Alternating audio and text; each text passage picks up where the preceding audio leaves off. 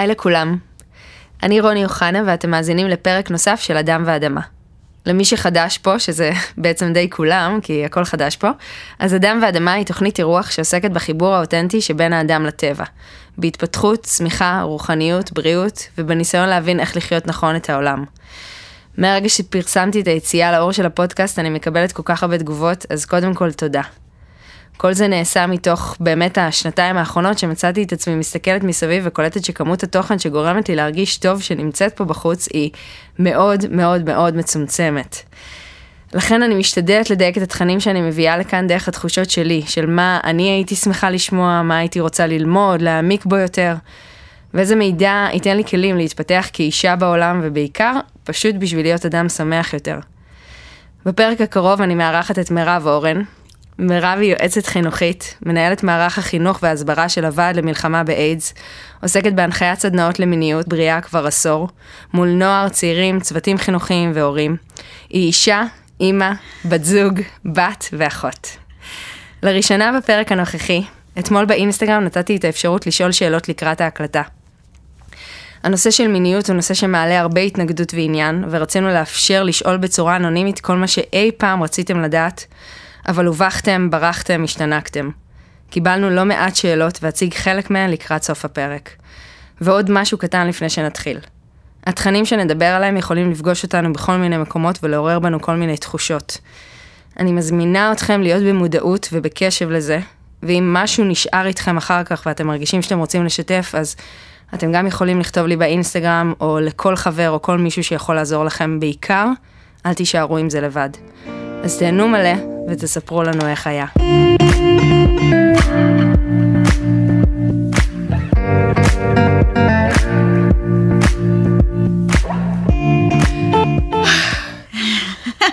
שלום מירב. יואו, רוני, הלב שלי דופק עכשיו אחרי ההקדמה המדהימה והמרגשת הזאת. אני גם נורא מתרגשת. תשמעי, אני מתרגשת מכמה דברים. אני, מת... אני גם לחוצה קצת. למה? כי אנחנו יכולות לדבר על מיניות, וזה נושא שאני חושבת שאולי זו פעם ראשונה שאני הולכת לדבר עליו באופן כאילו, את יודעת, כזה רשמי. כן. ואני בעיקר אה, מנסה לחשוב איך אני עושה הכל, כדי שההורים שלי לא ייחשפו לתוכן הזה כרגע, או ההורים של הבן זוג שלי, או כל מישהו שמכיר אותי, אה, את יודעת, מקרבה כזאתי. את יודעת, אני בכלל רוצה לשאול אותך, איך סיפרת להורים שלך מה את עושה? אה, וואו, אצלנו בבית אה, ממש כיף. תדעי, ארוחות שישי, שיחות על פורנו, לא שיחות. על, אה, על שפיכה. לא, לא, זה כיף חיים אצלנו. אני לא מאמינה. תשמעי, כיף אבל זה חיים לא זו... תמיד היה ככה, רגע, זה לא תמיד היה ככה, וזה באמת רק מאז שאני בתוך העולם הזה, והבאתי את זה לשיח, ואני חושבת שזה באמת שינה, נגיד, לאחיינים שלי, לאחיינית שלי, לאחים הקטנים שלי, נגיד, זה עשה שינוי.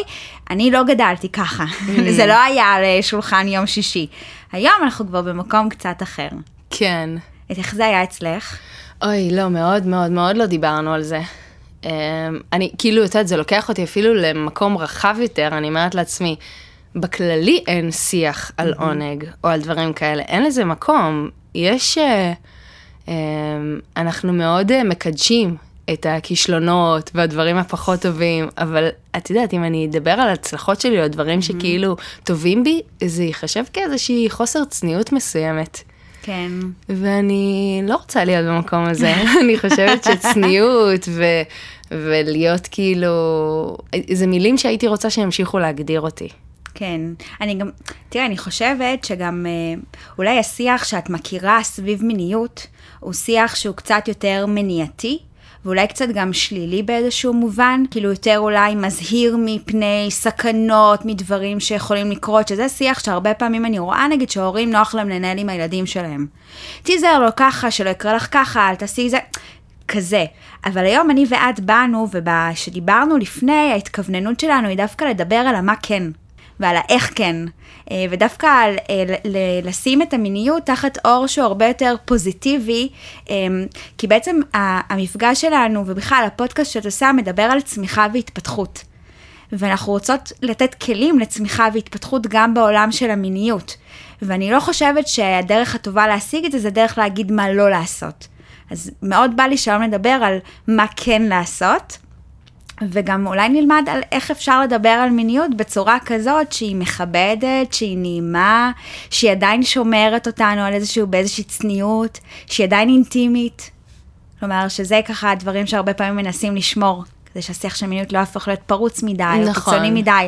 אז אני רוצה להגיד להורים שלך שלא יכבו, כאילו שדווקא ימשיכו להקשיב לנו. טוב, אם, אם הגעת לכאן, אז בסדר. גם אין גיל. אין גיל לפרק הזה שלנו היום. את יודעת, אפשר, אה, מישהו, מישהי צעירה יכולים להאזין לזה, וגם בגיל השלישי.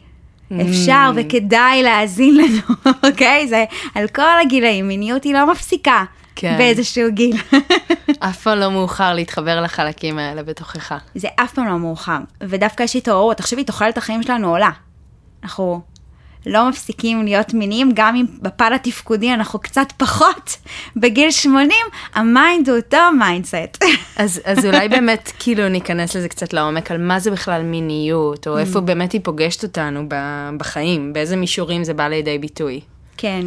תראי, מיניות זה אחד הדברים, המושגים שתמיד מאוד מאתגר לי משום מה, למרות שאני המון המון שנים בתחום, כאילו להגדיר את זה, כי זה, זה קצת לסגור משהו. שהוא כל כך רחב ופתוח ו- ומופשט, ו- ולפעמים לא בא לי לצמצם אותו. אמרת לי בשיחת טלפון שדיברנו לפני, אמרת לי מיניות זה לא רק יחסי מין. נכון. כי הרבה פעמים הדבר הראשון שאני אומרת, אני מתעסקת במיניות, או אני, אם אני אבקש ממך להגיד, רוני, מה הדבר הראשון שעולה לך לראש כשאת שומעת מיניות, זה יחסי מין.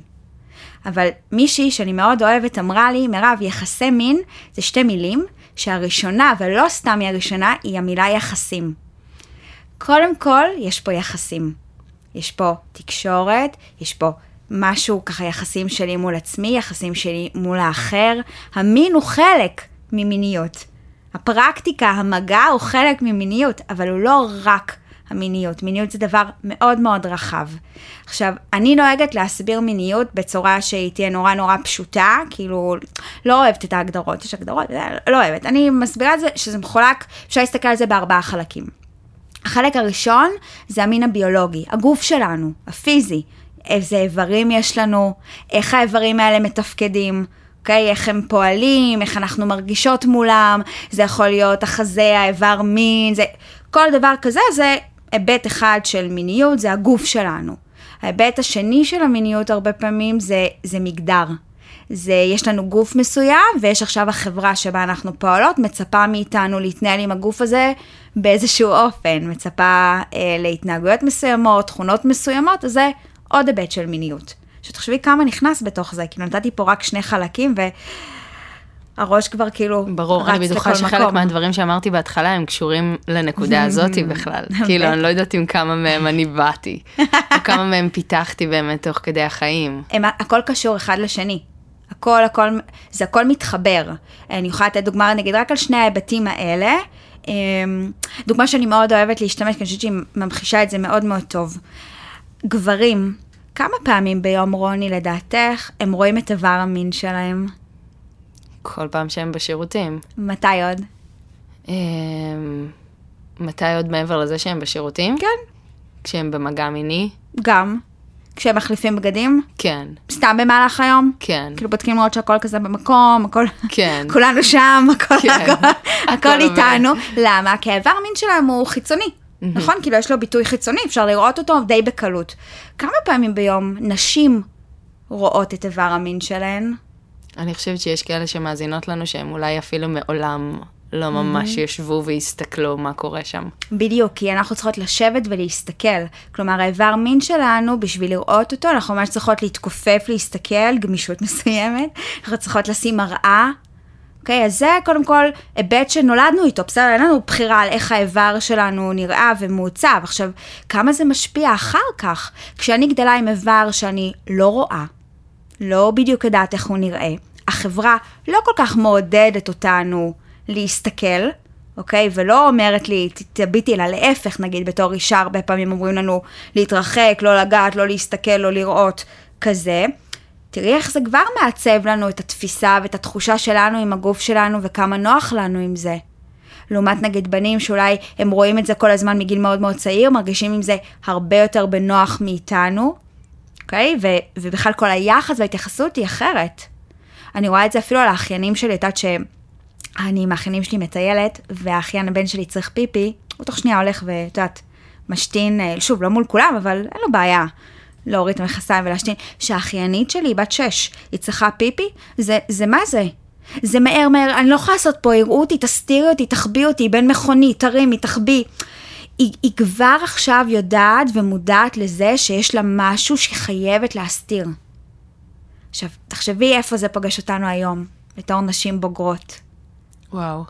זה, זה ייצב לנו הרבה מאוד מהחוויות שלנו ומאיך שאנחנו חוות מגעים מיניים אחר כך, את היחסים, יחסי מין, שזה עוד היבט, אבל תראי איך זה השפיע. זה מעניין, כי את נוגעת כאן בנקודה, אני חושבת שאולי היא אפילו הגרעין, הבושה mm, mm. שמלווה בתוך זה.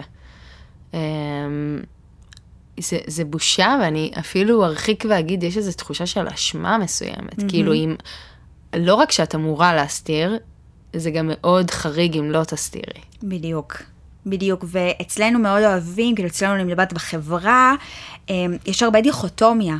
כלומר, זה, אם את אה, מתעסקת במיניות, אז את, אפשר כאילו את לשים אותך באיזושהי סקאלה מסוימת בקצה, ואם את לא מתעסקת בכלל, אז את גם כאילו לא בסדר. כלומר, איפה האיזון, איפה האמצע? שאנחנו שתי נשים שמדברות, אוקיי? ויש לנו נקודת מבט מאוד אה, של נשים. כן. אה, יש לנו גם מאזינים בנים, אז כאילו גם חשוב לי להגיד עבור הגברים שמאזינים לנו, כאילו זה לא... אה, גם, אצל, גם אצל גברים יש הרבה מאוד מורכבות סביב זה. בטח. כאילו דווקא בגלל הציפייה הזאת של וואלה, מגיל צעיר אתם רואים את זה ומרגישים עם זה בנוח, והחברה נותנת לכם מלא לגיטימציה לעסוק במיניות, לדבר מיניות, להיות מיניים.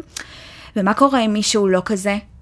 שהוא לא כל היום בדרייב הזה, ברצון הזה, שאין לו את התשוקה הזאת, שהוא דווקא רוצה להביא חלקים יותר רגישים לתוך היחסי מין שלו. או אולי אפילו רמת הציפיות הגבוהה שנהיית ממנו. בדיוק. לעומת כאילו, אוקיי, אני מגיע למפגש עם uh, בת זוג, mm. או בן זוג, וכאילו עול כל כך גדול על הכתפיים. בטח, להוביל, לתפקד, לדעת, ואם אני לא יודע, ואם אני חסר ביטחון במקום הזה, כמה לגיטימציה יש לי לבוא ולהגיד שאני חסר ביטחון. כלומר, אם בת תבוא ותגיד שהיא חסרת ביטחון, לגיטימי. את מפחדת, את חוששת. אנחנו כחברה נורא יודעות uh, לקבל לא רק שזה חששות. לגיטימי, זה יהיה זר אם זה לא יהיה ככה. בדיוק, בדיוק. אז אנחנו לפעמים גם קצת משחקות אותה. חוששות ולא יודעות, למרות שאנחנו יודעות מלא, אבל כאילו, לפעמים נוח לנו להיכנס קצת למשבצת הזאת, זה משרת משהו. ואני חושבת על כאילו גברים שאין להם את הלגיטימציה. הרבה פעמים מספרות לי uh, נשים שהן בזוגיות עם גבר סופר רגיש, מכיל, אוהב, מפנק, מדבר רגש, אבל במיטה... יוצא ממנו דווקא משהו קצת אחר. פתאום הוא אטום רגשית, פתאום הוא לא מדבר ומתקשר איתם כמו שהן רגילות, פתאום כל הרגישות שקוסמת להם, היא לא מתבטאת במיטה. למה זה ככה?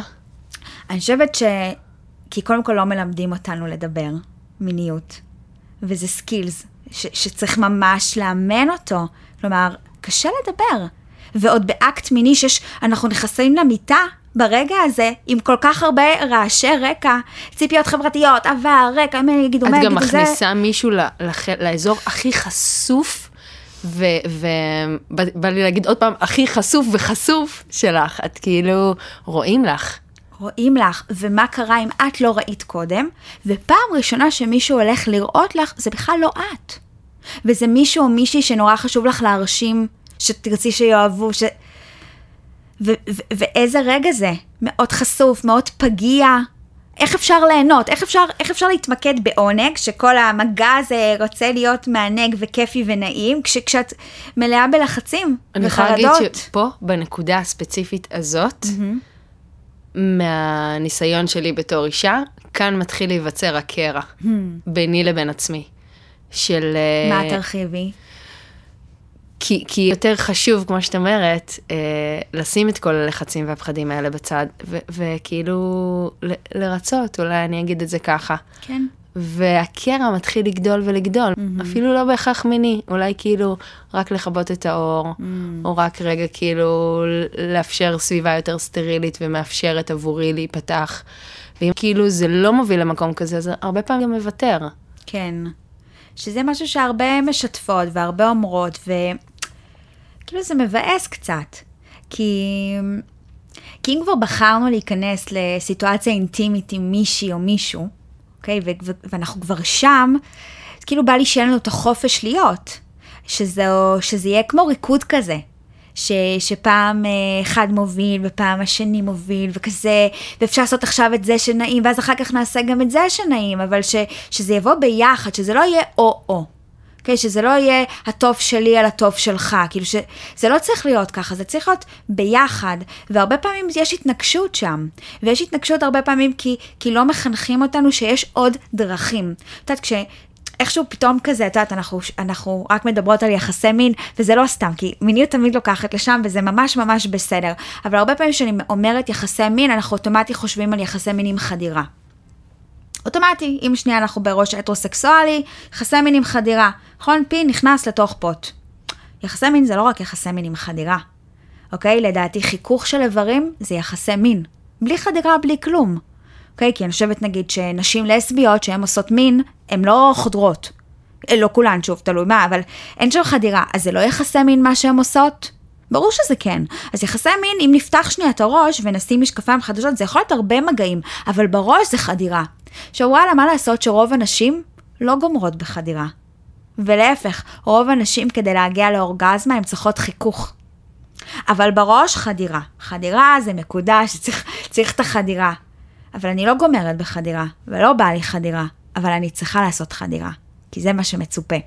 כלומר, זה כבר, עכשיו, ואיזה כיף היה אם אפשר היה לדבר על זה.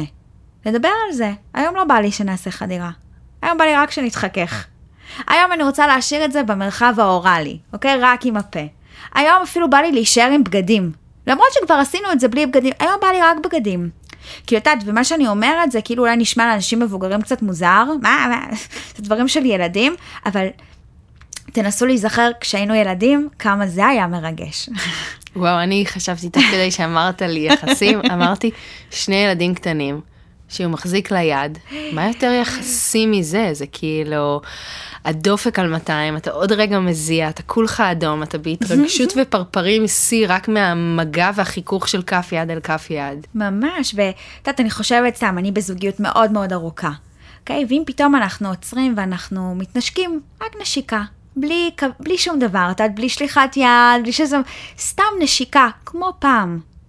זה, זה רגעים שאני כאילו אומרת, וואו, הלב שלי שם על 200, לפעמים יו. יותר מדברים אחרים. עלתה לי שאלה תוך כדי שאמרת שאת ביחסים ארוכי טווח.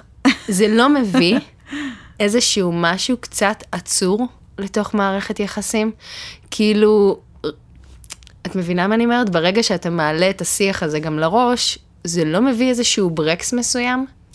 Uh, תמיד uh, הבן זוג שלי, דניאל יצחק, שהסנדלר הולך יחף. שמרוב שאני מדברת על מין בחוץ, אני לא עושה אותו בבית. אז, אה, אז אני חושבת שתראי, יש בזה עניין, זה כמו, לא יודעת מה, זה כמו שף שבמסעדה, שכל היום מכין מנות גורמה, שהוא בא הביתה, הוא רק רוצה חביתה וסלט וטחינה ולחם, והוא לא כן. לא רוצה עכשיו להכין איזה פסטת חלמונים, אוקיי? אז אולי זה ככה גם אצלי, זה, זה להיות במודעות על זה, זה עבודה. זה כל הזמן גם עבודה, כי אני חושבת שמיניות מתפתחת איתנו לאורך השנים, כלומר, את אמרת, כאילו, את גם אמרת את זה קודם, אנחנו כל הזמן בתהליך צמיחה.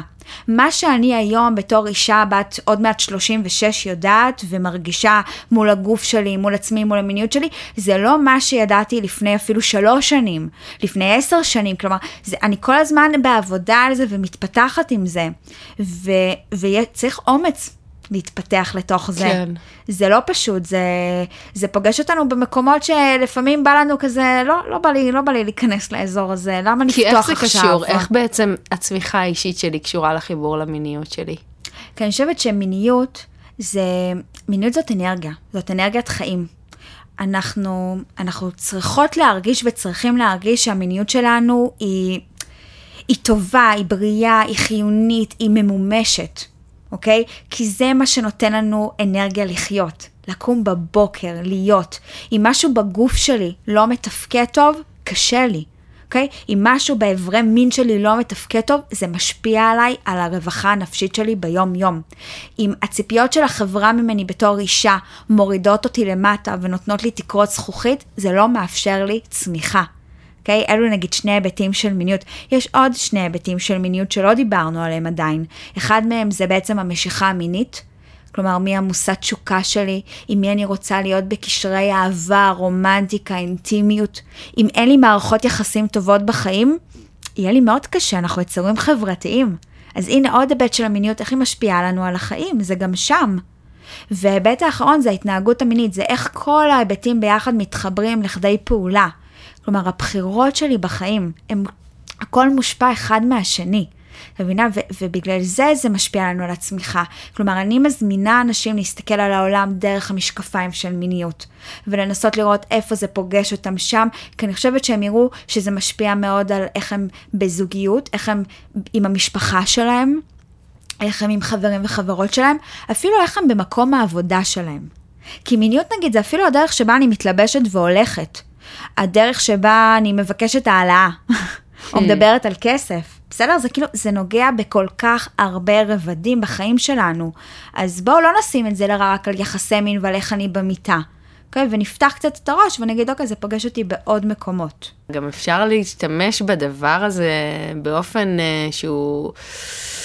בוא נגיד, את יודעת, בקצה השני של הסקאלה, באפקט הפרפר, יש גם כפייה mm. על מין. כאילו, זה נושא שהוא, אני לא יודעת אם זה קשור בהכרח לזה שהשיח לא מספיק פתוח על מיניות, לזה ש... בגלגולים אחרים וכאלה ואחרים, זה גם מגיע למצב של אה, אונס או דברים כאלה. ברור, ואני חושבת שברגע שיש טאבו מסוים מלדבר על נושא כלשהו, זה פותח פתח ל... לדברים אחרים לקרות. כלומר, ברגע שלא מציפים את זה למודעות, זה כאילו אין, אין לזה לגיטימציה להתקיים. אז את לא מדברת על טוב, אז אין לגיטימציה לטוב להתקיים. עכשיו, מה אנחנו רואות בשנים האחרונות? אנחנו אחרי מהפכת המיטו. כן, אנחנו עכשיו באדוות שלה בעצם, היא קרתה, היה הדור פה קם וצעק enough, ו- ועכשיו אנחנו באדוות של זה, עכשיו אנחנו רואות כאילו את ה- איך זה משפיע. אז היום אנחנו רואות שהשיח על פגיעה מינית הוא הרבה יותר נפוץ ורווח, פתאום סטנדרט ונורמה חדשה בחברה שלנו, פתאום אנחנו מסתכלות על סרטים ואומרות, היום זה לא היה עובר, היום אין מצב שהיו אומרים את זה, אוקיי? זה, זה דברים משתנים. אני רוצה שיתחילו לדבר ככה גם על עונג וגם על הנאה וגם על חופש ושחרור בתוך מיניות, אוקיי? כי היום לא מדברים על זה וזה כאילו לא קיים.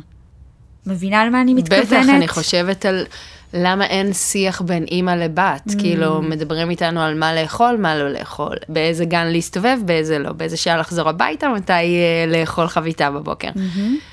מעולם אין שיח בין אבא לבין אולי בין אבא לבן בעצם זה קצת נפוץ יותר, לא יודעת. אה, תלוי, הוא נורא מכוון כזה סביב כן. כזה, גבריות ומודל של גבריות. ו...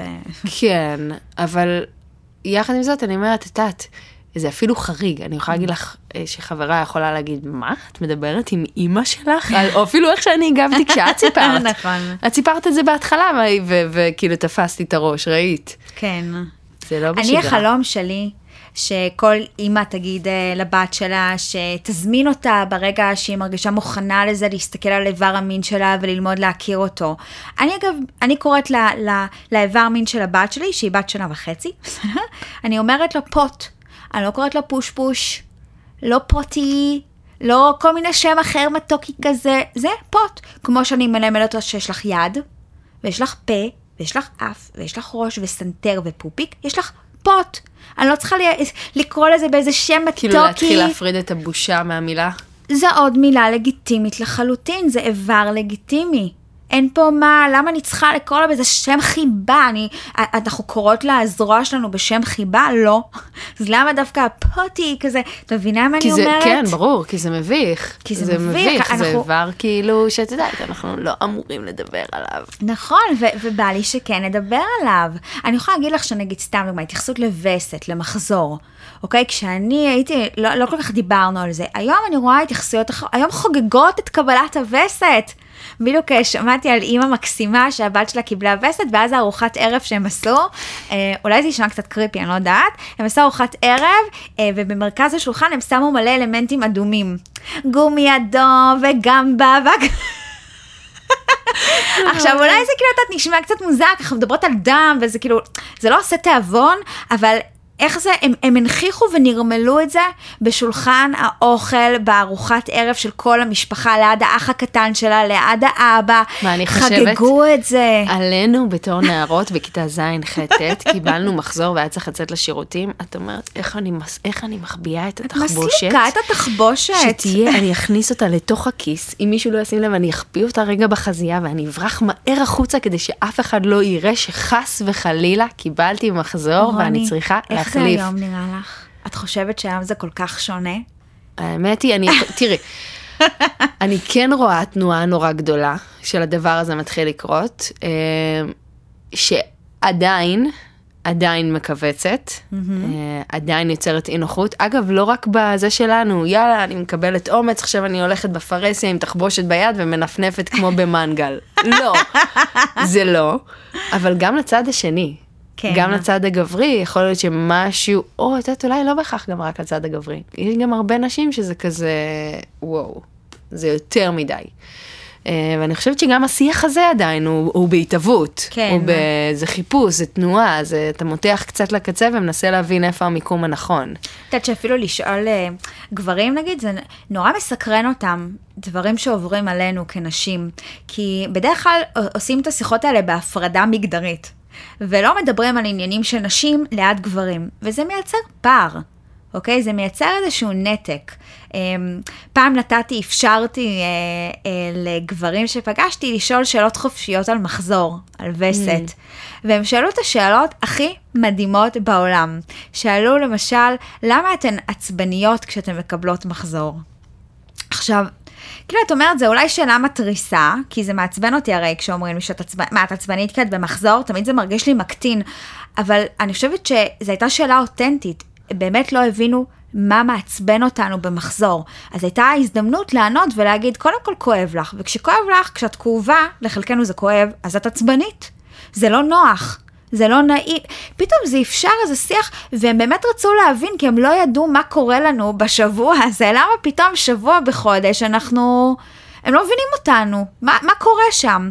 וזה זה, זה מייצר קרבה, וברגע שמאפשרים לדבר על הדברים האלה בצורה פתוחה, אוקיי, ואמיתית, אז, אז זה כבר לא כזה טאבו, זה לא כזה מאיים, זה מגשר, זה מקרב, זה מחבר, וזה מונע את הסקאלה הנוראית שאת מדברת עליה אחר כך. כי זה מנגיש את הדברים. אז אם אנחנו מורידים את זה למיקרו, זה ברמת האני עם הפרטנר, או כל מי שמאזין עם הפרטנר או הפרטנרית שלו, להתחיל מהפתיחות הקטנה הזאתי קודם, של מה נעים לי, מה פחות נעים לי, מה... בטח. אה, קודם כל, שנייה, זה, זה דבר שכל אחד צריך לעשות עם עצמו, או עם עצמה. אני חושבת שאיך אני יכולה לתווך לבת זוג שלי או לבן זוג שלי, איפה נעים לי שנוגעים לי, אם אני בעצמי לא נגעתי ולא יודעת. אז שיעורי בית, כל המאזינות, לכל המאזינים. וואו. האם אי פעם קיבלתם בבית ספר, במכללה, שיעורי בית כאלה? כן, שיעורי בית, אבל גם נשים מבוגרות שמאזינות ומקשיבות לנו, ללכת, לגעת, לראות, להסתכל, לבדוק. את יודעת, את, בגוף האדם יש איבר אחד, והוא אצלנו, אצל הנשים, אצל הנקבות, שהמטרה היחידה שלו, הפונקציה היחידה שלו היא לגרום לעונג, וזה דגדגן. בוא נעשה בו שימוש. אימא יכולה לשלוח את הבת שלה למשימה כזאתי, במרכאות? אני חושבת שצריך לכבד פה את הגבולות של הפרטיות והאינטימיות, אוקיי? אם את רוצה, לאפשר, כלומר זה לא חובה, אוקיי? אם את רוצה, תדעי שאת יכולה לגעת בפרטיות כשנעים לך כשאת רוצה, אוקיי? אם אני רואה את הבת שלי נוגעת, נגיד לצורך העניין זה קורה הרבה. בתור הרי, ילדה. בתור ילדה. הרבה פעמים, את יודעת, זה דברים שהם מושרשים, אה, הטאבו הזה והבושה והאשמה זה הרבה פעמים דברים שמושרשים. אה, פונות אליי הרבה אמהות שרואות את הבן שלהם או את הבת שלהם נוגעות באיבר מין, ו- וזה חלק מהחקירה של הגוף הטבעית מאוד, גילו חלק שנעים להם. וואלה, כשאת מגלה חלק שנעים לך, את לא רוצה לגעת בו כל היום? בתור ילדים אין את העניין הזה של בושה, דחיית סיפוקי, אין את זה. והרבה פעמים התגובה שלנו המבוגרים, היא, היא מנחילה להם את הבושה ואת האשמה הזאת שדיברת עליה. כי אם אני רואה את הבת שלי נוגעת בעצמה, מאוננת, אני, בתור מבוגרת, נורא מתביישת, אוי ואבוי, זה אסור, זה, מה, זה, זה סוטה, מה יחשבו אם זה ליד אנשים, אז אדרבה. בטח. ואז אני אגיד לה, לא, תוציאי את היד, לא לעשות את זה, תפסיקי. אוטומטי, אם מה היא מבינה, עשיתי משהו אסור, אסור. אמא כועסת עליי. אז אחר כך, כאילו, מה, היא תעשה את זה? היא תעשה את זה בהחבא. או שהיא לא תעשה את זה בכלל, כי היא יודעת שזה משהו אסור, או שאימא לא מסכימה לעשות. מה שכן נצטרך לעשות במקרים האלה, זה כשאנחנו נראה אותם נוגעים בעצמם, להגיד להם שזה מהמם, איזה יופי שאתה מגלה, שאת מגלה חלק בגוף שנעים לכם, אבל זה משהו, בגלל שזה מדובר באיבר שהוא פרטי ואישי, אנחנו נעשה אותו בחדר, כשאנחנו לבד, בפרטיות. אז את רוצה להמשיך לגעת, מהמם, תלכי לחדר, תגיעי, וכשתסיימי, תחזרי. מדהים. כאילו, תחשבי איזה מסר, אני מעודדת אותה, אני מחזקת אותה, ונותנת לה כלי. לכי תעשי את זה בפרטיות. אוקיי, אז, אז אני לא אדחוק את הבת שלי לאונן ולגעת, אבל אם אני כבר אראה שתעשה. מה זה חשובה מה שאמרת עכשיו?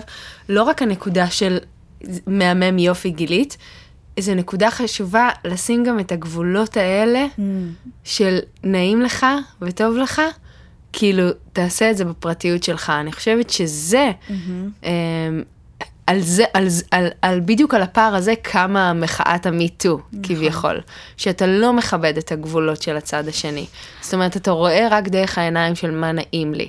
עכשיו, אנחנו רוצות לעודד את זה, רוצות לעודד את, ה, את הקרבה אל הגוף, אבל יחד עם זאת רוצות לעודד את הפרטיות. בדיוק, ולראות את האחר, לראות את מי שאיתי. כלומר, אם עכשיו אני נורא מכוון לגמור, נורא בא לי, חרמן נורא, בא לי לגמור, אוקיי? ואני יודע שאני גומר בחדירה, אבל הפרטנרית שלי לא גומרת בחדירה.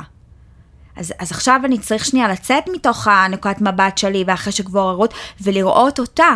ואולי אני קודם כל אגרום לזה שהיא תתענג ויהיה לה נעים, אוקיי? גם אם זה אומר שאני שנייה דוחה את הסיפוק שלי, ורק אחרי שאני יודע שהיא מסופקת, שהיה לה נעים, שהיה לה כיף, אם היא רוצה, אנחנו נמשיך אליי. ואם היא תגיד לי לא, שהיא לא רוצה וזכותה, אז אני שנייה אדחה את הסיפוק שלי. ונעצור את זה שם. כשדיברנו בשיחת טלפון לפני, ה...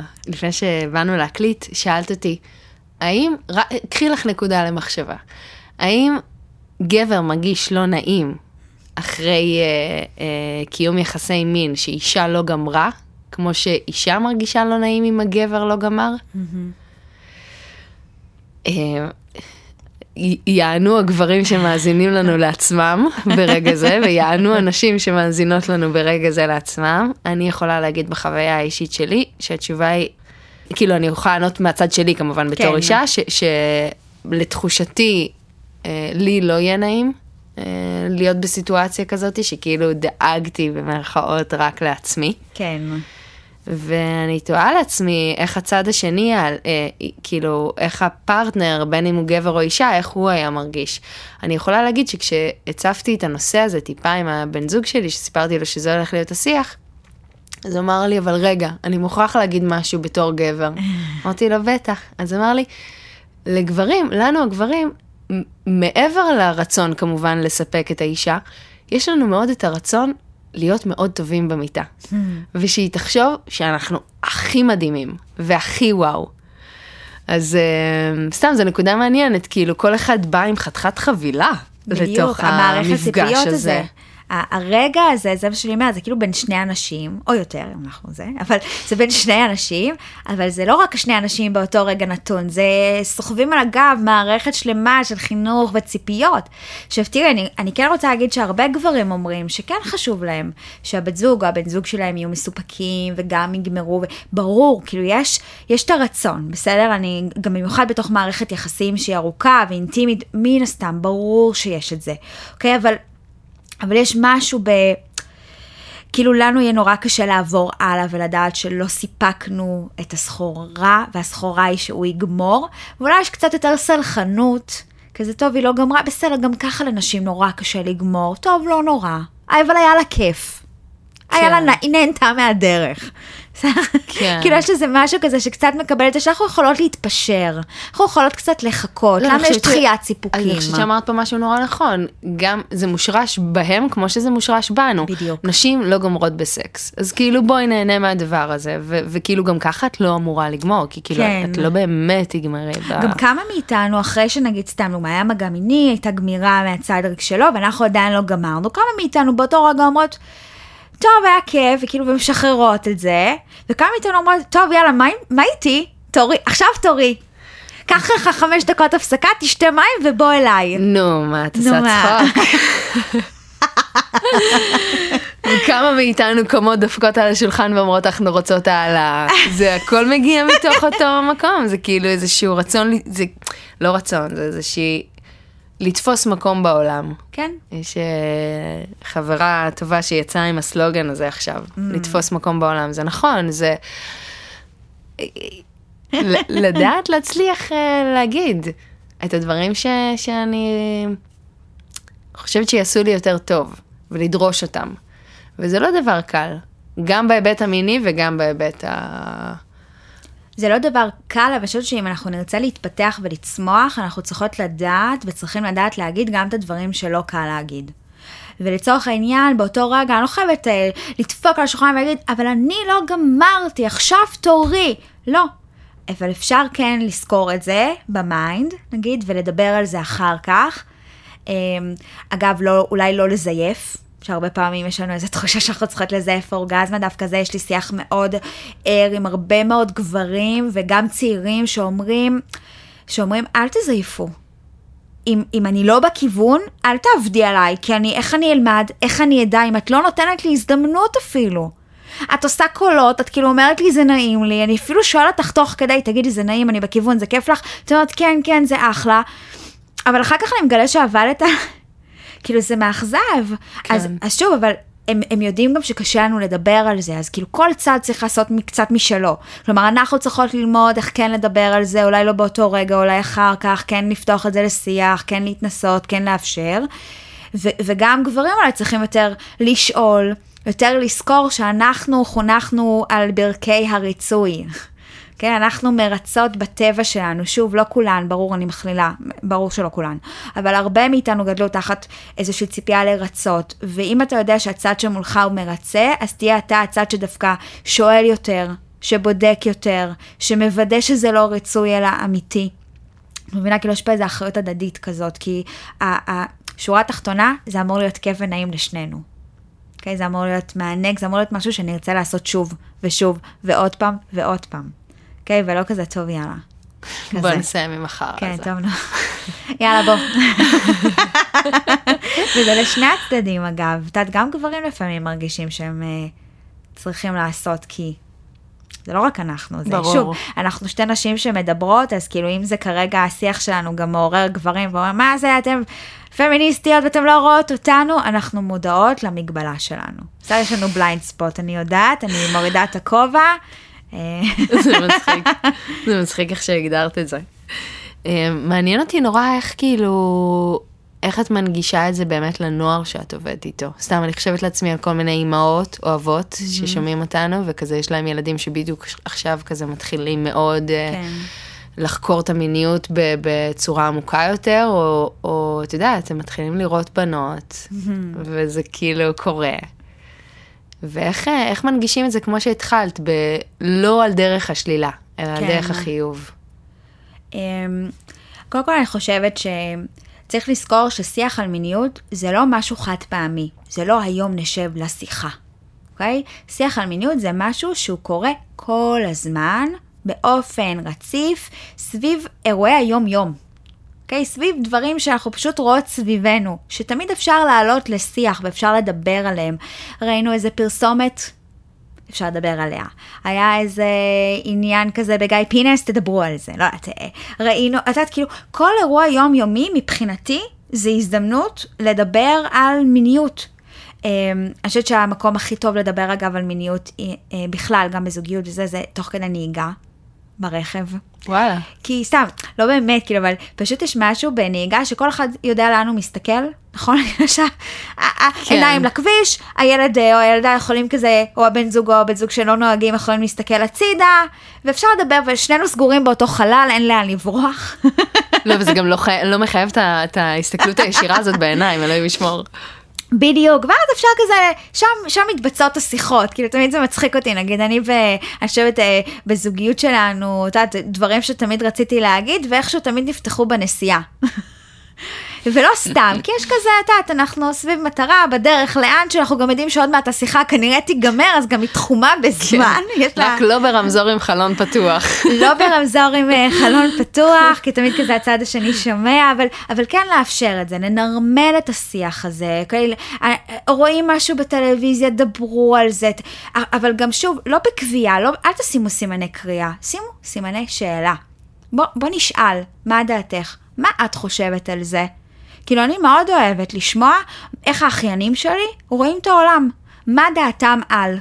האם הם שמעו את זה? נגיד, אני מתה על זה, אני אוהבת לראות נקודות מבט חדשות.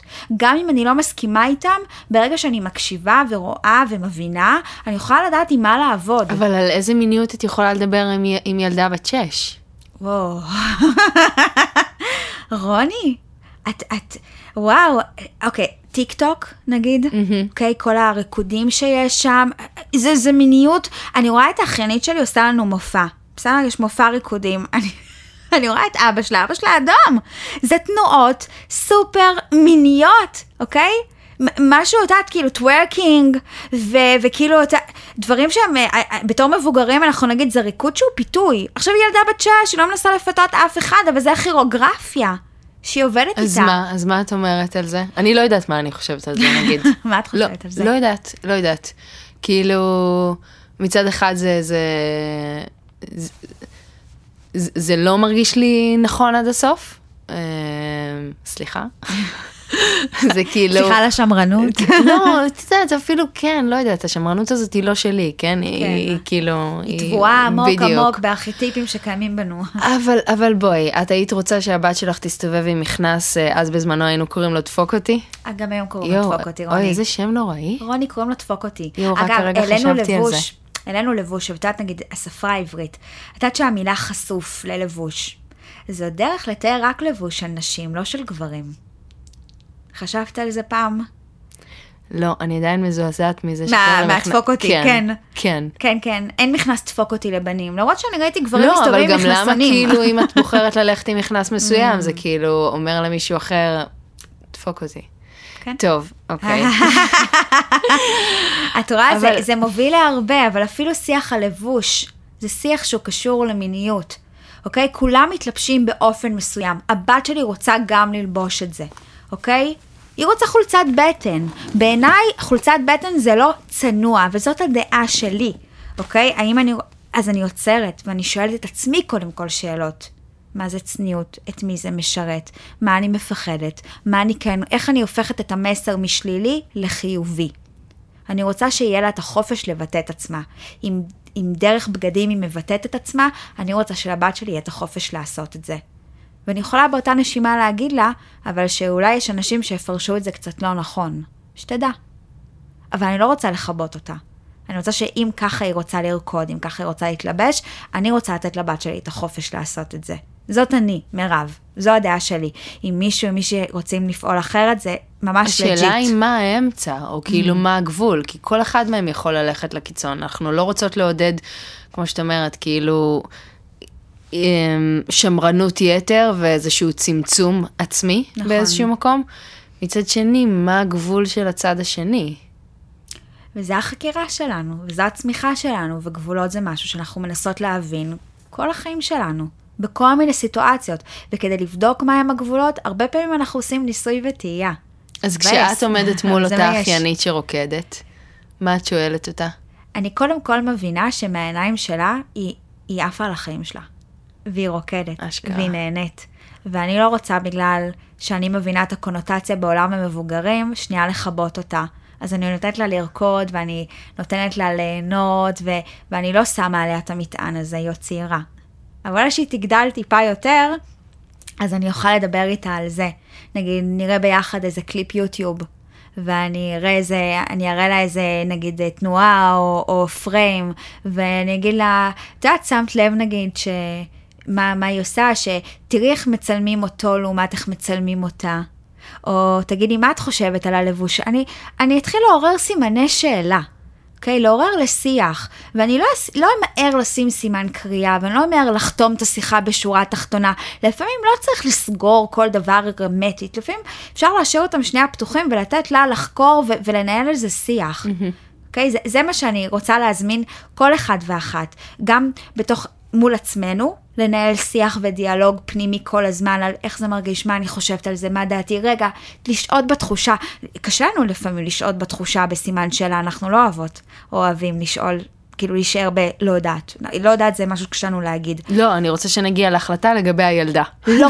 אני רוצה שנישאר בלא יודעת, בסימן שאלה, בתלוי, באולי, בוא נבדוק, בוא ננסה. לא צריך למהר, כי שוב, פתחנו במה זה מיניות ואמרתי שאני לא רוצה שנצמצם אותה, אני גם לא רוצה שנצמצם את זה. אז דיאלוג מול עצמנו, ואז דיאלוג מול מי שמולנו, אוקיי? ולאפשר לדבר הזה גם להיות פלואידי ומשתנה, אוקיי? ולא מקובע. אם היום אני חושבת א', אולי עוד שנה אני אחשוב ב', וזה בסדר, אוקיי? כי אנחנו בתהליך של צמיחה זה והתפתחות. מתפתח יחד איתנו. בדיוק. נשמע מדהים. אה, אני אשמח אה, להקריא לנו. כן, כן. אה, אני, את ה- אני מחכה לזה. כן. מההתחלה אני במתח. גם זה, חשוב להגיד שזה כאילו, זה שאלות שלא ראיתי קודם. אז, אז אני אוקיי, מתה אז על זה. אני אוהבת כאילו שזה יוצא, כאילו אני אוהבת לא לראות את השאלות לפני, ואז כזה, אני עושה את זה גם בסדנאות מול נערים ונערות, אני נותנת להם לשאול בצורה אנונימית שאלות, ואז אני עונה מולם, וזה אותנטי. כן. ואני אוהבת את זה. אז זהו, אז שאלה אותנו, אה, מישהי אה, שלחה אה, שאלה באינסטגרם, והיא רשמה, קודם כל רציתי לשאול אם בדרך טבעית אפשר להתגבר על פגיעות מיניות מהילדות, שחוסמים לי את האפשרות ליהנות או להגיע לאורגזמה רוב הזמן. אחרי שהתחלתי לתרגל יוגה ונשימות, הגעתי לאורגזמה, אז אני די בטוחה שזה מה שעזר, אבל לאחרונה אני לא מצליחה עם הבן זוג או לבד, מרגישה שיש איזשהו מחסום. קודם כל בא לי לשלוח חיבוק. חיבוק- לגמרי. חיבוק ענק. אני גם מחבקת שמי- אותה. למי ששאלה את זה, זה קטע, כאילו שאלת על מיניות, מה שבא לכם לדעת, ו- וזה הדבר הראשון שפוגש אותנו. כלומר, שני נושאים כל כך חשובים, גם אורגזם החיבור לעצמי, וגם הנושא הסקאלה השנייה בעצם, שדיברנו עליה, של הפגיעה המינית. קודם כל חשוב לי להגיד על זה שזה מאוד נפוץ, לצערי הרב. וזה כואב הלב, וחשוב לי מאוד שלא להישאר עם זה לבד. מי שנפגע מינית לא צריך להתבייש בזה, אוקיי? ולא להרגיש אשם או אשמה בגלל מה שקרה להם שהם לא רצו שיקרה להם, ובגלל שמישהו אחר ניצל אותם. אז קודם כל את זה להגיד ולהנכיח. ואני חושבת שבשביל להרגיש אורגזמה, צריך באמת אה, חיבור עם הגוף.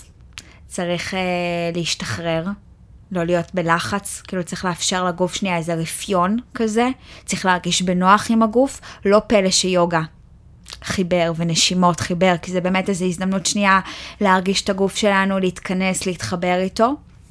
אני חושבת שאם יש כרגע קושי, אז דווקא בא לי להגיד שאפשר לבד, אבל גם אפשר, אפשר לא לבד. כאילו, לא בהכל צריך להיות לבד.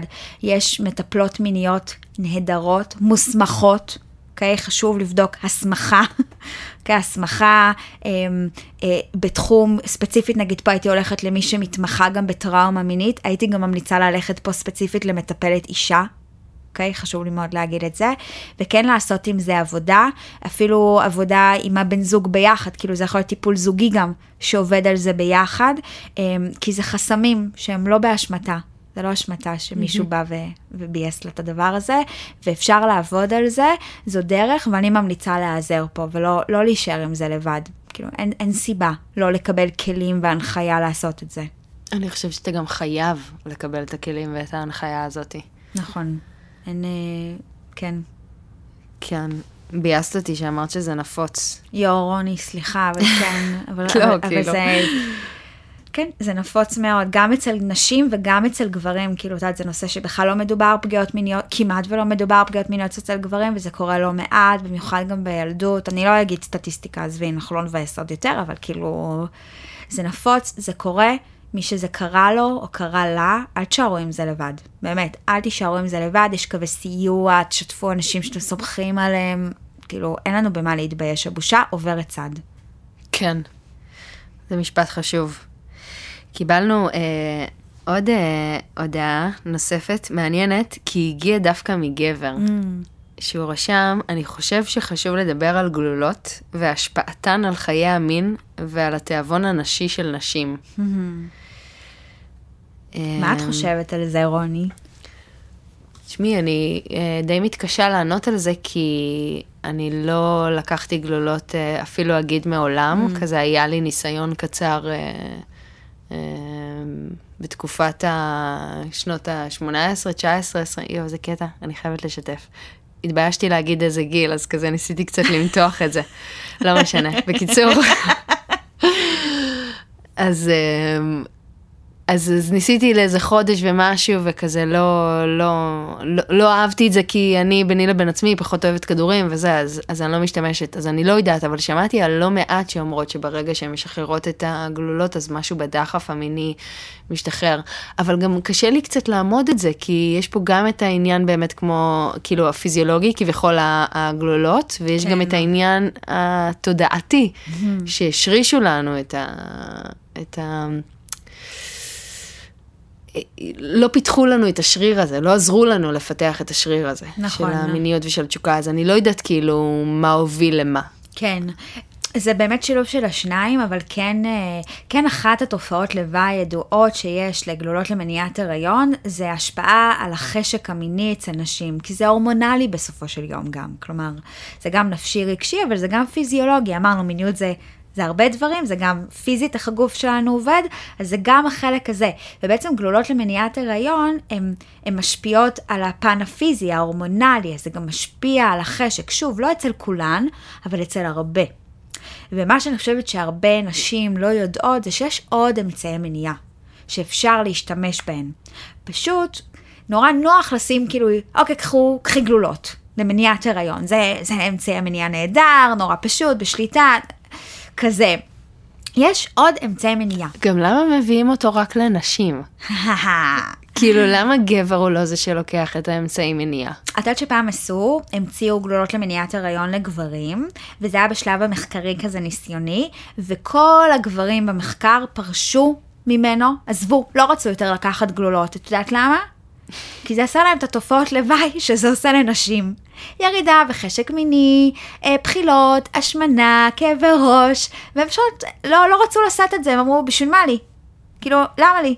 וזה באמת נקודה יפה שהעלית, כי יש כל כך הרבה אמצעי מניעה לנשים, ולתכלס הגברים יש רק אחד, קונדום.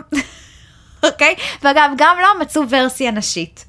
עכשיו, כן חשוב להגיד שאנחנו מדברות על מניעה של הריון, וכן בא לי להנכיח שנייה ולהגיד שיש גם מחלות שמועברות במין, ואותן גלולות למניעת הריון לא מונעות, ודווקא זה משהו שכאילו לא כל כך מדובר בקרב נשים, אבל דווקא בגלל שאני מאמינה שמאזינות לנו כל מיני נשים גם בוגרות, אז חשוב לי להגיד שנגיד קשיים בכניסה בהיריון, הרבה פעמים אנחנו מוצאים קשר דווקא למח... למחלות שמועברות במין. כלומר, מישהי שאולי נדבקה באיזה מחלה, אוקיי? לא ידעה עליה, לא בדקה, לא טיפלה, זה עבר, אבל זה השאיר איזושהי הצטלקות. זה השאיר איזה משהו שאחר כך פוגש אותה כשהיא תנסה להיכנס להיריון. וזה יערים שם קשיים. אז מה הפתרון במצב כזה? אז קודם כל יש לזה פתרונות, גם הרפואה מאוד מתקדמת, במיוחד בישראל, אז כאילו יש עם מה לעבוד, אבל אולי בא לי להגיד דווקא למי שאולי אה, אה, עדיין לא שם, וכן מקיימת יחסי מין מזדמנים, אה, קונדום, קונדום, קונדום, לא לשכוח קונדום, ובדיקות באופן תקופתי, אחת לחצי שנה, לעשות בדיקות למחלות המועברות במין, זה חשוב. כאילו אין לנו במה להתבייש, כמו שאני מבקשת מהרופאה שלי לעשות בדיקות מדי פעם של ברזל, נכון, של כאילו לדעת מה קורה, לבקש לעשות בדיקה תקופתית למחלות שמועברות במין. זה ממש legit, גם גברים, גם נשים, אותו דבר. אוקיי. Okay. אה, וכן, וגלולות יכולות להשפיע על החשק המיני, ואם מישהי מרגישה שזה מה ש... כאילו אם היא מרגישה ירידה בחשק המיני לעומת איך שהיא זוכרת שהיא הייתה פעם, או אולי היא כבר לא זוכרת, כי היא, היא לוקחת גלולות מגיל כל כך צעיר, כי בהתחלה זה היה בשביל לסדר את הווסת, את המחזור, ועכשיו היא כבר על זה כי היא נוח לה וזורם לה וכזה, אולי שווה לעשות הפסקה, ולראות איך הגוף מגיב בלי זה, ובינתיים להשתמש פשוט באמצעי מניעה אחרים. זה ממש עולם שאני מזמינה לחקור אותו ולהתעמק בו. יש הרבה מאוד אמצעי מניעה. הדברים השתפרו, בסדר? יש, יש הרבה. ואולי אפילו להחליף סוג של גלולות, אגב. זה גם משהו שאפשר לעשות. לרענן קצת. כן, כזה לעשות איזה רפרש. אמ, טוב, הכל נשמע אה, מאוד... אה, מאוד גדול. מאוד גדול. סתם, ומאוד אה, ישים גם. אה, אז בעצם אולי אה, אני אשאל אותך אה, כזה לקראת סיום, אם יש איזה משהו שהיית רוצה אה, להגיד, או לתת איזשהו נקודה למחשבה, איזשהו טיפ מסוים על באמת על מה אפשר לעשות היום, או סתם כל נקודה שבא לך להגיד ל- לסיום. אני חושבת שבאמת דיברנו על המון המון המון דברים. כלומר, אני חושבת שכבר הזמנתי הרבה מאוד, ונורא קשה לי שורה תחתונה תמיד זה. גם קשה לי להיפרד, קשה לי עם פרדות, בלי קשר. אבל... בעיקרון, אם אתם בדרך לאילת, אנחנו כאן. ממש, אבל כאילו, אבל אני מבינה שצריך אה, גם לדעת אה, לשים סוף, זה גם גבולות, אוקיי? צריך גבולות. אה, בא לי אולי להזמין, כאילו בא לי להזמין אה, כל אחד ואחת להסתכל על המיניות שלהם, להיזכר, לשאול את עצמם שאלות, כאילו איך, אה, איך היה היחס למיניות בבית שגדלתי בו, איך אה, היה, איך היה היחס של מיניות אה, בסביבה שגדלתי בה, איך הרגשתי בתור נער ונערה סביב המיניות שלי. ואז להבין, לנסות להבין איפה זה פוגש אותנו היום, בתור אנשים בוגרים, ולשאול את עצמנו, מה היינו רוצים אולי לשנות? מה יותר הייתי רוצה שיהיה? מה אולי פחות? ולנסות לעשות עם זה איזושהי עבודה. כאילו, לנסות לדבר יותר, לתקשר יותר. עולה לי פתאום מתוך הדברים שאת אומרת, באמת, איך אני יכולה להתחיל לשחרר ולהפריד את האקט עצמו מבושה. בדיוק, בדיוק. אני חושבת שאם הרבה מאיתנו נלך אחורה, ואנחנו נצליח למצוא מקום שבו יש לנו איזושהי בושה או אשמה או איזה משהו שככה עדיין מלווה אותנו גם היום, בתור אנשים בוגרים ובוגרות, ו- וזו הזדמנות באמת לעשות עבודה. עבודה, אה, לזכור שיש לנו זכויות במיניות, לזכור שמיניות זה עונג, בכל מיני, לא רק באקט מיני. זה, זה עונג, אני צריכה להרגיש טוב עם הגוף שלי, בחברה בה אני נמצאת, ולוודא שאנחנו באמת מממשים ומממשות את עצמנו שם, שיש לנו את החופש לחקור ולהיות, להתפתח ולצמוח גם בהיבטים האלה. ואם אנחנו מורידות את זה לפרקטיקה, באמת את ההפרדה של אותו האקט עם הבושה, זה יכול לבוא לידי ביטוי, נגיד, בשיחות פתוחות עם הבן זוג, דברים כאלה? עם הבן זוג, עם חברים, עם חברות, עם המשפחה, בארוחת שישי. לדבר, להגיד, הנה משפט פתיחה. האזנתי השבוע לפודקאסט מאוד מעניין, אדם ואדמה. ודיברו שם על מיניות, ואתם יודעים מה, מה ככה אמרו? אמרו ש, שהרבה פעמים יש, אה, בתור ילדים זה בושה, ו- ולפתח על זה שיח. לשאול את ההורים שלנו, לא משנה בני כמה הם, תגידו איך זה היה, איך, אימא שלך דיברה, סבתא דיברה איתך על מיניות? מה היה היחס במיניות בבית? היה עירום? היה לאט לדבר על דברים האלה. אתם תראו שזה, שזה, וואו, זה מרתק. זה מרתק לשמוע, ודרך זה זה יוביל אותנו לכל מיני מרחבים ויפתח דלתות שחשבנו שהן סגורות, הזדמנות להעמיק את הקשר עם הבני זוג שלנו, עם המשפחה שלנו, עם האחים שלנו, עם החברים שלנו, עם החברות שלנו. אני חושבת שזה יאפשר באמת להימנע מהבושה, כשפשוט נתחיל לדבר. איזה פשוט. וואו, אמן. אה, הלוואי, אני בטוחה שרק אה, מלהתחיל אפילו קצת אה, לנרמל את השיח הזה, זה כבר יאפשר הרבה יותר התרחבות ופתיחות בתוך המקום הזה. וגם מי שאשכרה האזין לנו לפודקאסט הזה, זה כבר הצהרת כוונות. לגמרי, כן. לגמרי. תודה רבה, מירב אורן. יס, תודה, רוני. תודה רבה. אז uh, תודה רבה לכל מי שהאזין והאזינה לנו עד עכשיו. במידה ואהבתם, אז אתם ממש מוזמנים uh, לשתף ולהפיץ ולהעביר את זה הלאה, אולי אפילו לאבא ואימא. Uh, אז uh, תודה רבה לכם, וניפגש בפרק הבא.